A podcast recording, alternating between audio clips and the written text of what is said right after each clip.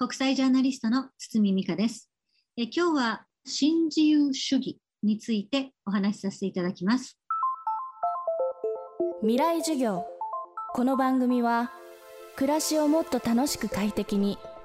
川口義賢がお送りします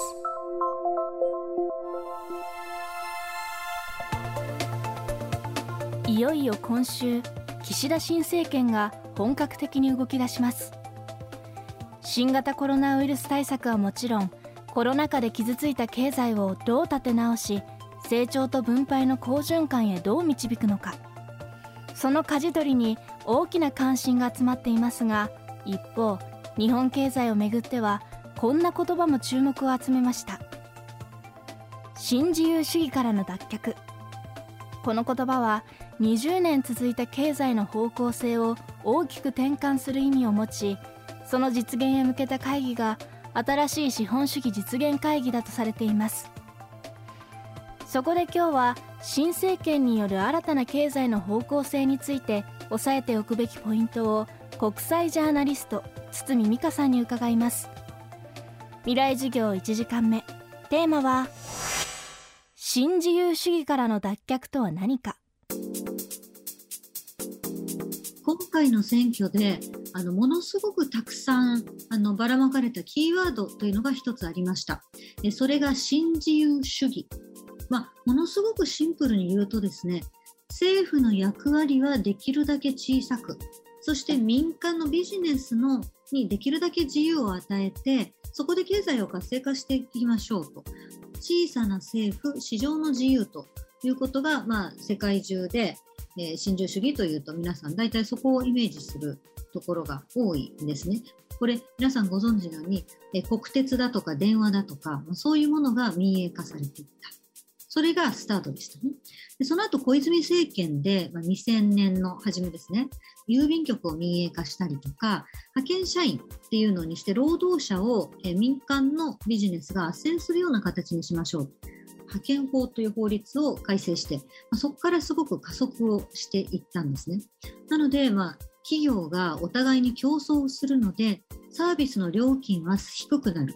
サービスの質は上がる。そして私たち消費者の選択肢は増える。この3つを新自由主義政策というのは強調するんですね。ところが皆さん考えてみてください。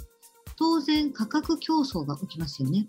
価格を下げられるところって原価と人件費。一番大きいのは人件費ですね。固定費。なので人件費はもっと安くしましょうということで、人件費はできるだけ正社員よりも派遣社員を多く使うようになった。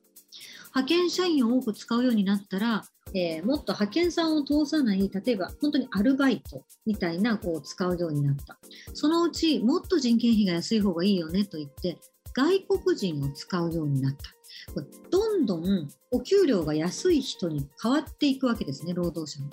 なので、これどういうことになったかというと、企業がコスト削減の価格競争をさせられることによって、労働者の給料が下がりました。それから価格をどんどんコストカットしていくので、クオリティが下がっていきます。もう一つ三つ目、価格競争に負けた企業っていうのはどんどんどんどん淘汰されていき、どんどん倒産していきますね。もしくは、うちの企業の傘下に入りませんか？より力がある企業が少し弱い企業を同じ業界の中で吸収していく。そうするともっとコストが下がります。でもっとそのうち製造から加工から流通から販売まで全部一つの企業の傘下にしてしまえばもっとコスト下がるよねさらに吸収合併してこれ垂直統合って言うんですけどね全部一つの企業の傘下にしてしまおうこれが新自由主義で起きたことつまり大企業ばっかりが、えー、有利になる環境になってしまったそして小さな企業がどんどん潰れていく中で多様性がなくなってしまった。そして労働者の給料は下がってしまった。で最後ですね、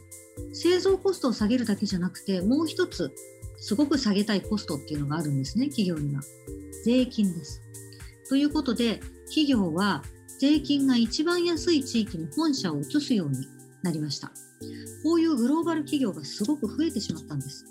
でそれによって何が起こったか。新自由主義が広がったことによって、格差が固定化されてしまった。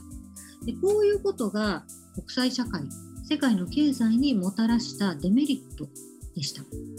なので、今皆さん新しい選挙が終わって新しい政権になりました。新自由主義から脱却しましょう。ということは今、与党も野党も両方言ってる珍しい時期なんですね、今日本は。なので、本当に新自由主義から脱却して、さらに経済も活性化してくれるということができるように何を見なきゃいけないか。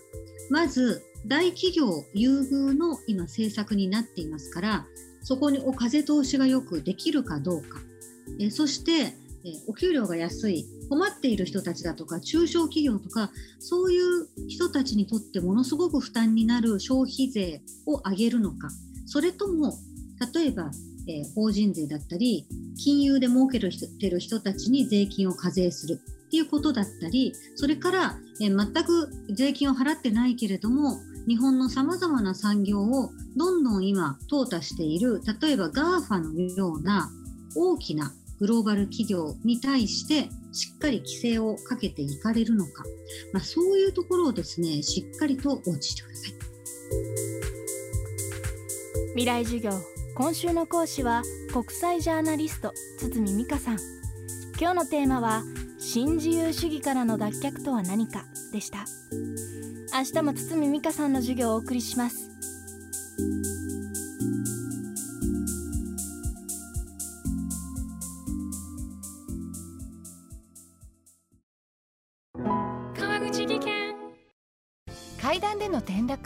大きな怪我につながるので怖いですよね。足元の見分けにくい階段でもコントラストでくっきり。白いスベラーズが登場しました。皆様の暮らしをもっと楽しく快適に。川口技研のスベラーズです。未来授業。この番組は暮らしをもっと楽しく快適に。川口技研がお送りしました。